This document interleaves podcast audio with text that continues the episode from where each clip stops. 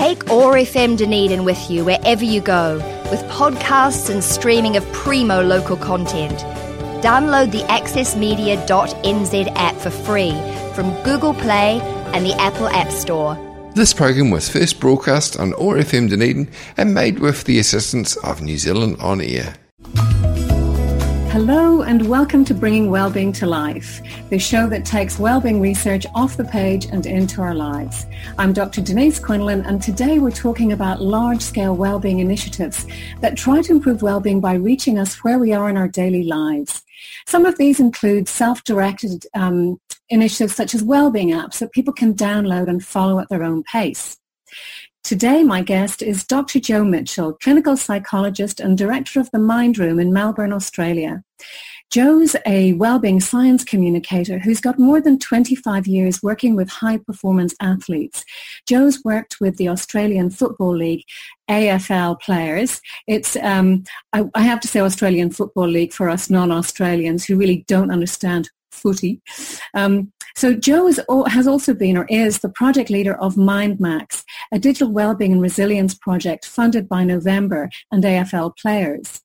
And just to remind listeners that Movember is a charity foundation dedicated to raising awareness of and improving men's health, from issues of prostate health to encouraging men to talk about and seek help for mental health challenges. Jo, first of all, can you tell us a bit about your work with AFL players and how you got into that and what you did? Well, hi Denise, and thanks for having me here.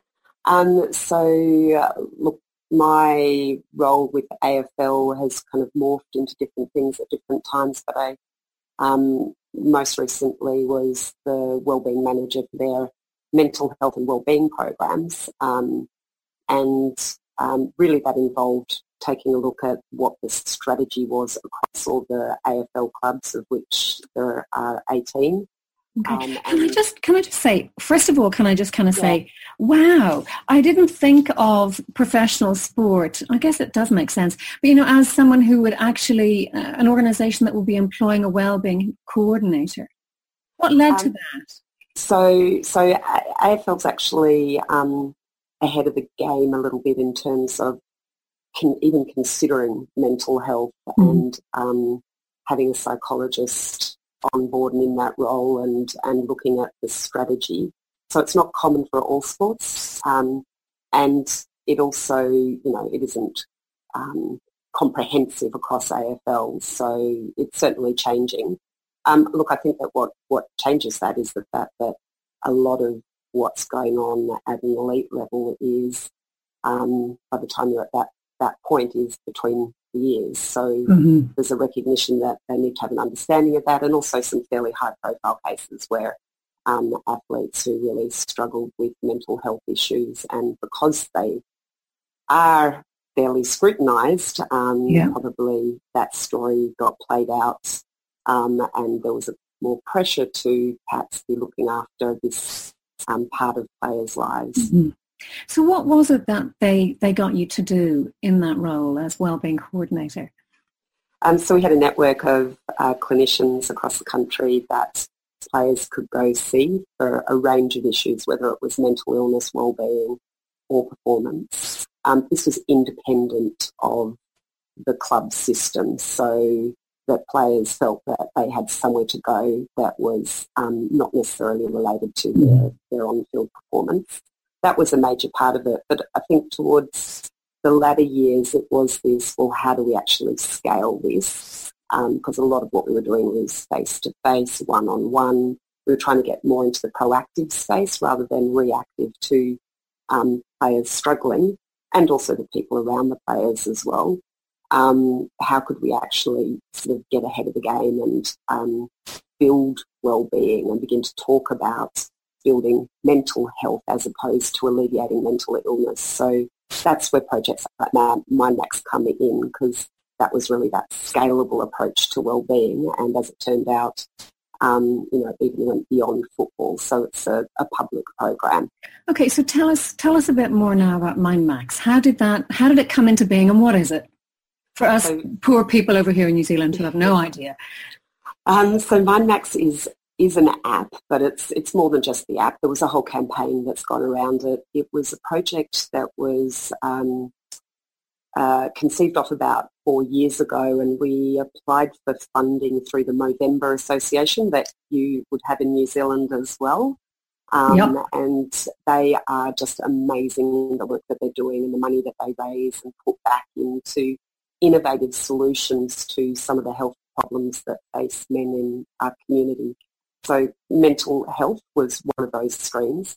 So we were we, we had a pretty amazing um, collective that came together for this project, um, including an incredible um, uh, research team at Queensland University of Technology and their uh, Grid Lab there that does a lot of video game and wellbeing research. Um, and this collective put in an application once the funding and over the next three years, and we're just kind of at the conclusion of that, it was all about um, developing a digital scalable strategy that could build well-being, build resilience skills and empower the community to um, take charge, I guess, of building mental fitness. So the, the tagline for it is Fit Minds, Kick Goals. Um, okay. And look, most of these these expert-led kind of programs um, don't like people don't want to hear from me. They want to hear from uh, their role models or the people in the community that they look up to. So it's very much expert informed but player led. And so all the um, activities that are on this app are talked through or there's videos or there's games or there's content that's provided by the players.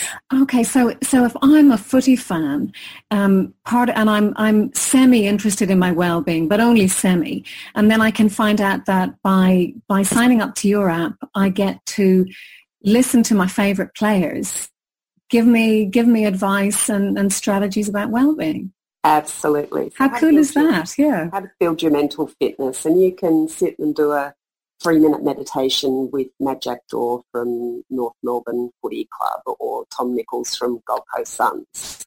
Um, there's also like one of the key parts of it was also how do we use video game as an engagement strategy as well, um, as well as the fact that we know that indirectly we see well-being benefits for people as a consequence of playing video games. So it kind of was a a, a two two pronged strategy there. So there's a really simple little game in there, which is just a flick footy game. So there's a football, you've got the football arena, and you um, flick the, the football in, into the goals. There's wind and there's a couple of other um, variables that make that wind and distance make it either harder or easier to do. Uh-huh.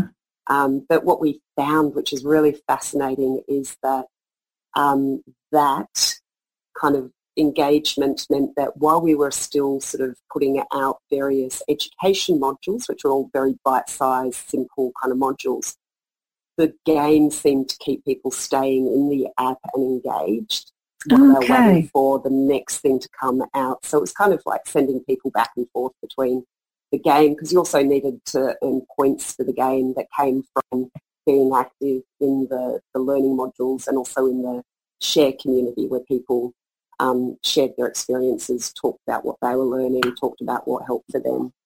Okay, so I'm I'm kind of mentally drawing three circles now. So there's the there's the sort of skills part, the bite, yes. bite-sized skills part. Then there's the game part, and then there's the shared community where we talk about what's going on.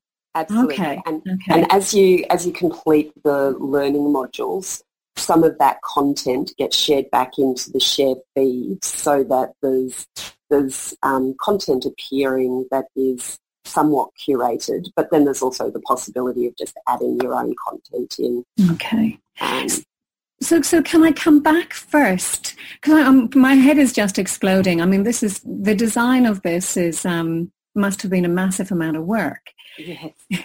So if we come first to sort of the skills part, so this is where I've got my favourite footy player um, talking me through various different bite-sized um, strategies and tips on well-being and resilience. What were some of the, the topics that they talked about?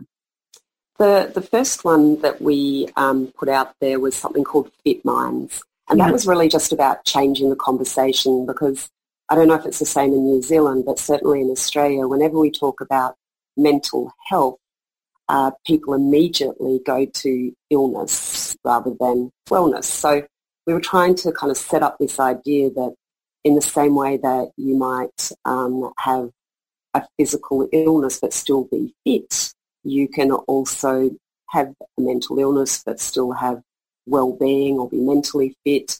And if they're not, they're not um, uh, reliant on each other. So what we also know is when we build this mental fitness, it also makes us less vulnerable to mental illness as well. So let's talk about it and let's find a language to talk about fitness um, and equate it to, you know, going to the gym or um, doing physical exercise, which if people are coming to the app, they've generally got some kind of interest in uh-huh. sport. So it's a concept that they would really relate to. Yeah.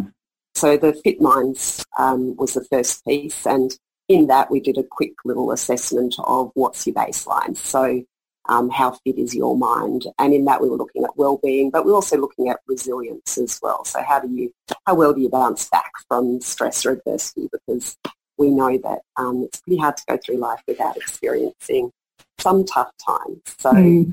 they were the two kind of constructs that we were looking at, but we also introduced the um, Action for Happiness, Five Ways to Wellbeing there and said, look, here's a basic plan. You know, if you can take action in these five theme areas and people would create their own little plan. Again, these are bite sized. There is, this yeah. isn't taking them any more than five minutes to complete. Um, so what are your five kind of key areas? So this idea that, ah, by the end of it, I've got this idea that there's something called mental fitness rather than illness. Um, I've got my own plan, which, oh, look, I was already doing some of those things, but that's why they work for me. That's what helps me to be my best version mm-hmm. of myself. And when so so presumably under the five ways to well-being, you have things like keep learning, connect, you know, yep. give. savor, give. Uh, con- the connect is really crucial, I think. Um, but yeah, the learn, connect, give, um, tune in, so be present. Yeah. Um, and then the nice thing about this is that each of these ideas then fed into some of the next modules that we were doing. So um, we had a mindfulness module, um, oh, which okay, kind of yep. links to that tune in, connect. And, and how did you decide which players were putting their hands up for which bits? Uh, yeah, that's that's a great question. So um, it, it, was a really interesting process. What what I think that we got to was we had um, I think we had eight ambassadors to start off with. Um, but what we found was that probably four of them were really engaged. Like this was more meaningful content and material and they were more intrinsically motivated to be part of it. So we found towards the end we were really focusing on them as our kind of key voices yeah. the app. But then we would also do more general video with the playing group and they responded brilliantly to it. It was really, really encouraging to see um, quite how open and um, supportive they were of these um, ideas and the, and the idea of sharing it with the broader community. Oh, lovely. And so, so, so coming on from there, so then you had, you had, um, you said that some of the later modules include things like mindfulness. What other kind of strategies did um, did the program promote? So mindfulness, we also had social connectivity. So mm-hmm. talking about the importance of your social connections and getting them to create their own little um, social map of who was in their life, but in just in a really kind of cute, bite-sized way. Yeah. Um, we also had something on values. So what do you stand for? What really matters? And um, being able to do a bit of a sorting task to identify what mattered most to them um, and then to be able to connect that to behaviour. So if you value curiosity, then how do you bring that to life? Or if you value um, maybe achievement, then what does that look like for you? Uh, so values was an important one, but also thoughts. How do you relate to your thoughts and your thinking? Um, understanding that thoughts aren't facts and you don't have to obey everything that your head tells you. So, and we, we incorporated a game into that piece as well. So there was a game embedded in the thoughts module. Um, also emotions. What do you do when emotions turn up? How do you manage your emotions? So you can see it's very much that um, acceptance and commitment therapy framework of ideas that are coming through, plus leaning on some of the what we know from positive psychology as well um, and mainstream psychology form the, the modules. And a really, a really broad range of topics that are often handled, um, you know, in kind of books or lecture or, you know, training format. Um, I'm really wowed that you managed to deliver them in bite-sized modules. You know that that was that was the hardest part because the uh, scientist practitioner in me is just going, no, no, they need to know that and they need to know this. So this this was actually a lot of the content was based on work that we had already trialed with the AFL players and we've been ah, okay. doing that over a three-year period and really refining it and getting the language right and making sure it was engaging for them. Um, and so we did have some basic content, but then we had to cut that by, you know, a tenth and yeah. distill it down to just a couple of messages. So we we were realistic in going, all we're doing is planting seeds here. Nice, um, yeah. And what we're hoping is that we plant seeds that make people want to go and do deeper dive into this ideas or content, mm. begin to, to talk about it with others, get recommendations for other resources they can use as well. So we weren't aiming to hold people in the app. But to stimulate. Yeah. Absolutely. It sounds like a huge amount of work. And I guess the next thing I want to ask is, um, I'm imagining that one of the ways you know it was working is that people were using it and leaving comments in the community, the shared community part of the, the app. How did that play out? Um, so there's a couple of ways that we're knowing that it's working and this was the beauty of having a really strong research program that went alongside with the app build. Um, so we were constantly getting data um, and feedback, quantitative and qualitative, on the app so that we could adapt, we could iterate. Um, so, you know, our goal, because we had a, a fairly short go live period with the app, our goal was to get um, 5,000 downloads. Um, we exceeded that. So we were really pleased yeah. with that and we could see the kind of exponential growth and we could see the levers that we could push and pull to, to really get that working even better. Um, so we also were watching the flow of commentary, absolutely, but not just in the app, in social media as well. So, um, so were you able to track that too?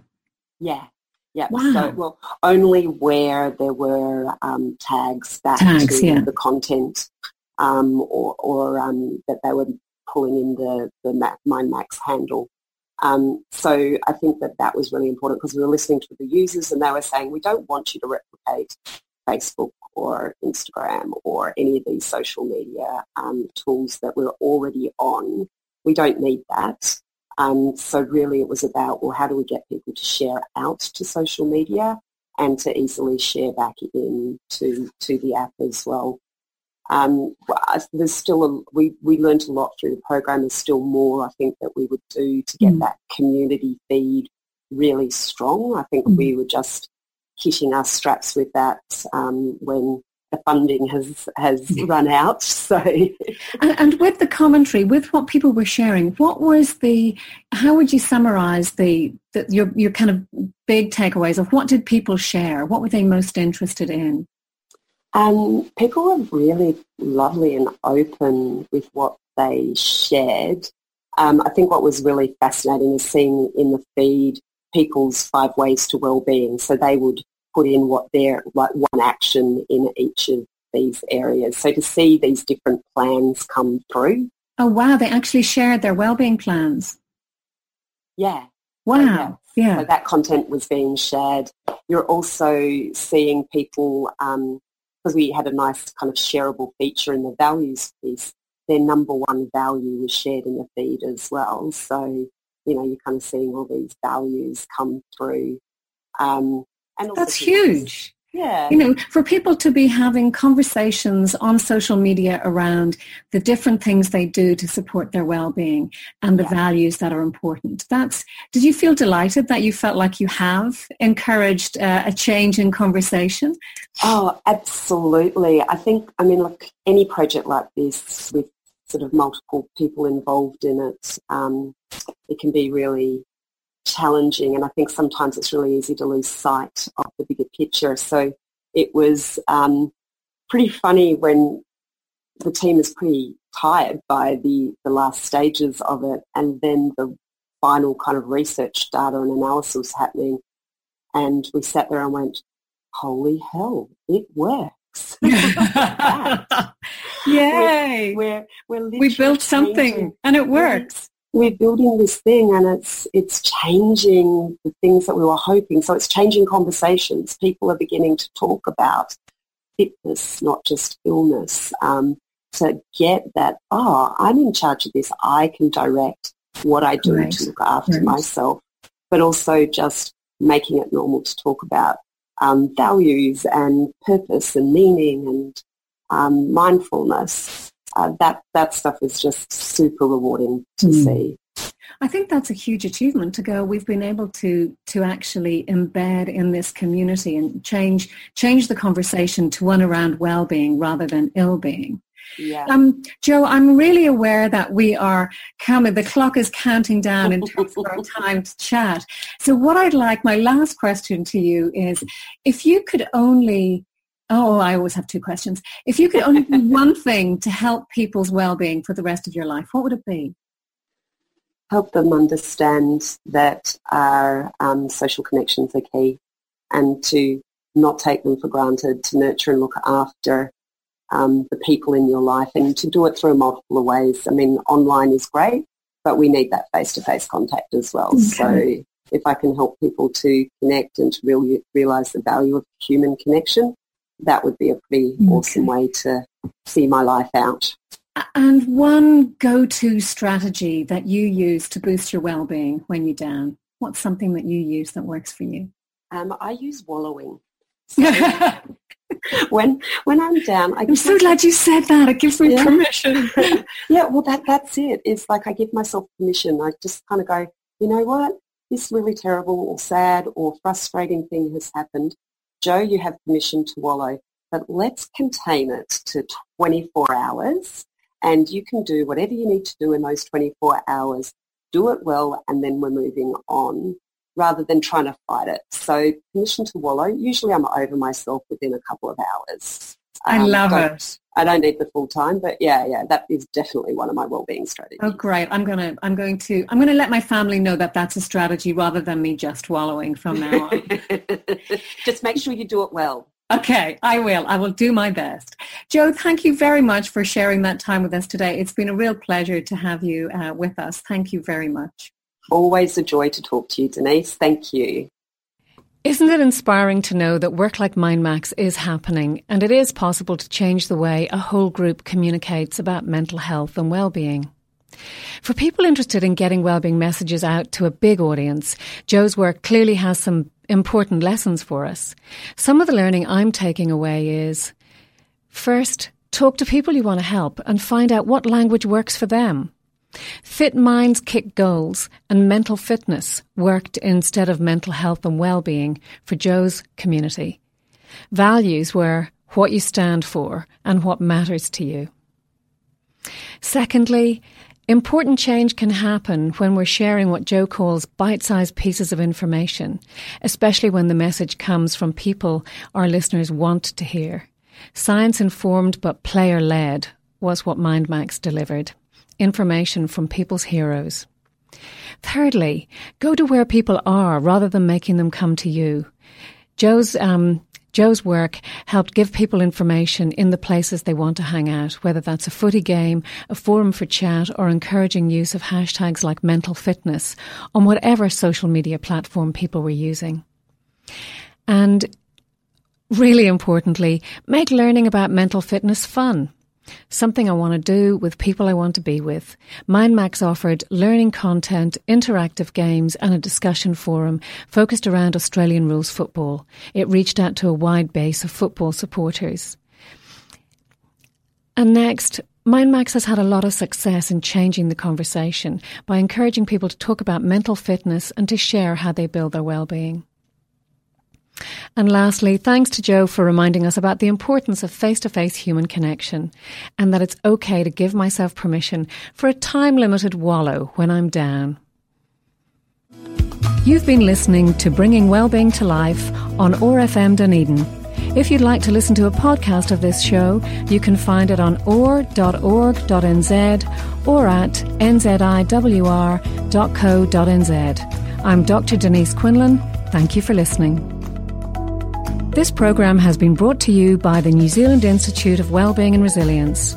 For more information on how schools, communities, and workplaces can grow their well-being and resilience, go to nziwr.co.nz.